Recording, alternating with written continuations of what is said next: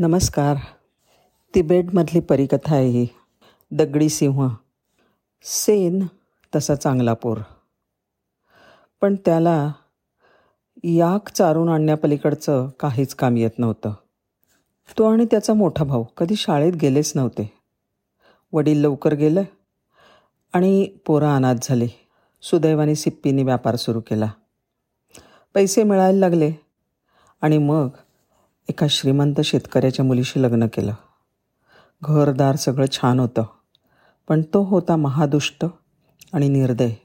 एक दिवस मात्र त्याचा संतापानावर झाला. माझ्या घरात आयतं खाऊन तू माझत चाललाय सेन्या. चालता हो.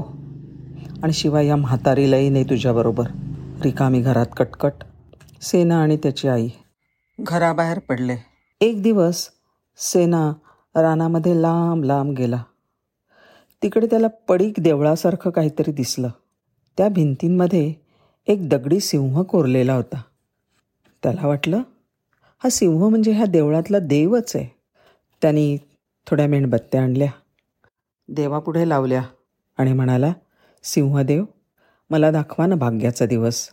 पोटभर अन्नसुद्धा नाही हो मिळत. रानफुलांनी पूजा केली. डोळे मिटून हात जोडले. आणि तेवढ्यात रानामध्ये भली मोठी सिंहगर्जना झाली. आणि शब्द उमटले काय हवंय तुला? कशाने झाली या अण्णांना दशा एवढी? दगडी सिंह सजीव झाला होता. आणि त्यांनी सगळी हकीकत सांगितली. ठीक आहे. उद्या एक मडकं घेऊन ये पोरा. मोठा रांजण नको बरं. मी तुला काहीतरी देणार आहे. तुझा भोळा भाव आणि सरळ स्वभाव मला फार आवडला आहे असं म्हणून सिंह परत दगडाचा झाला. दुसऱ्या दिवशी सेना एक लहानसं मडकं घेऊन आला. तसा सिंह म्हणाला आता ते मडकं बरोबर माझ्या जबड्याखाली धर बरं का? जबडा उघडला की सोन्याचे खडे त्यातून पडायला लागतील. पण जप भांडं भरत आलं की आधीच मला थांब म्हण कारण ते सोनं जमिनीवर नाही पडता कामा. आणि सिंहाच्या जबड्यामधून तसे छोटे छोटे छोटे छोटे खडे पडायला लागले. ते मडकं पाऊण भरताच त्यांनी थांबा म्हटलं. सोन्याचा जरा एकदम आटला. त्याच्या आईने ते सोनं विकलं. दाणापाणी आणला. कपडे केले.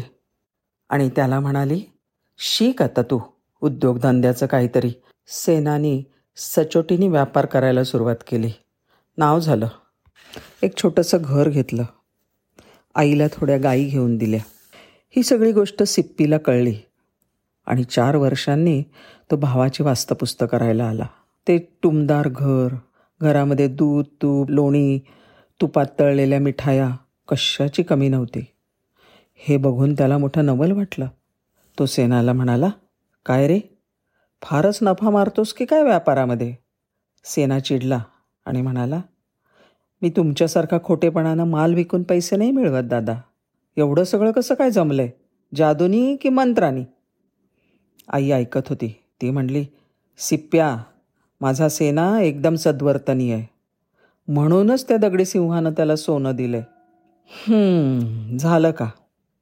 भलत्या वेळेला आई भलतं बोलून गेली होती. आता सेनाला त्याच्या भावाला सांगणं भागच पडलं. आणि मग त्याने त्या सिंहाविषयी सगळं सांगितलं. झालं. दुसऱ्या दिवशी सिप्पीने पूजेचं सगळं साहित्य गोळा केलं. रानात जाऊन त्या दगडी सिंहाला हुडकलं. त्याची पूजा केली. तसा सिंह सजीव झाला. आणि गर्जना करत त्याने विचारलं काय हवंय रे तुला? कोण तू?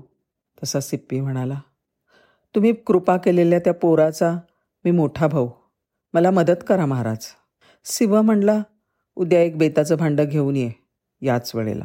बेताचं भांडं या शब्दाकडे दादानी लक्षच नाही दिलं. तो एक प्रचंड मोठी बादली घेऊन गेला. सिंह म्हणाला हे बघ एक खडासुद्धा खाली पडू द्यायचा नाही. आहे ना लक्षात? सिंहाच्या तोंडामधनं सोन्याचे लहान मोठे खडे यांचा प्रवाह सुरू झाला. बादलीमध्ये ठणठणत खडे पडू लागले.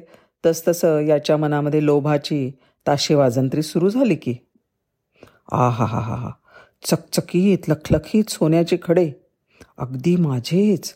आता मी श्रीमंत होणार आणि आली की बादली भरत. आता सांगू का ओरडून पुरे म्हणून? त्याच्या मनात विचार आला. नको.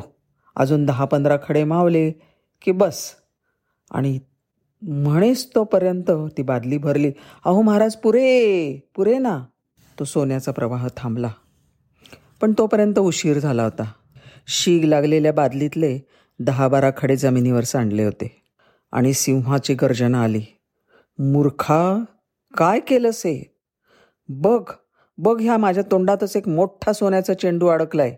घे तो लवकर काढून. वा वा चेंडू सोन्याचा. वीस तोळ्याचा तरी असेल. असं म्हणत त्याने सिंहाच्या तोंडामध्ये आपला हात घातला. सिंहाचा जबडा पटकन मिटला आणि सिंह झाला दगडी. त्याने मोठ्या दुःखाने आपल्या बादलीकडे पाहिलं. तर त्याला मोठा धक्काच बसला. बादलीत लहान मोठे खडे होते पण ते काळ्याभोर मातीचे झाले होते. रात्र झाली तरी भाऊ घरी आला नाही. म्हणून विचार करून सेना जंगलामध्ये सिंहाकडे गेला. पाहतो तर काय? दादाचा हात सिंहाने तोंडामध्ये घट्ट पकडून ठेवलाय. सेनाला पाहिल्याबरोबर सिप्पी आकांताने ओरडला सेना तूच आता मला सोडवू शकतोस. जे मिळालं होतं ते पण मी मूर्खाने मातीमध्ये मिसळून टाकलं. आता सेनानी हात जोडून सिंहाची प्रार्थना केली आणि म्हणाला सिंह महाराज क्षमा करा दादाला. आपली शक्ती दैवी. आम्ही गरीब माणसं चुकतो. सिप्पोचा हात मोकळा झाला. आणि सिंह खदा खदा हसत म्हणला हा हा हा हा हा. लोभ्या सिप्पो कशी तुला शिक्षा दिली? आता तरी शहाणा हो. असं म्हणून तो सिंह परत दगडाचा झाला. आणि खरोखरच सिप्पो आता अगदी सज्जन आणि चांगला मनुष्य झाला.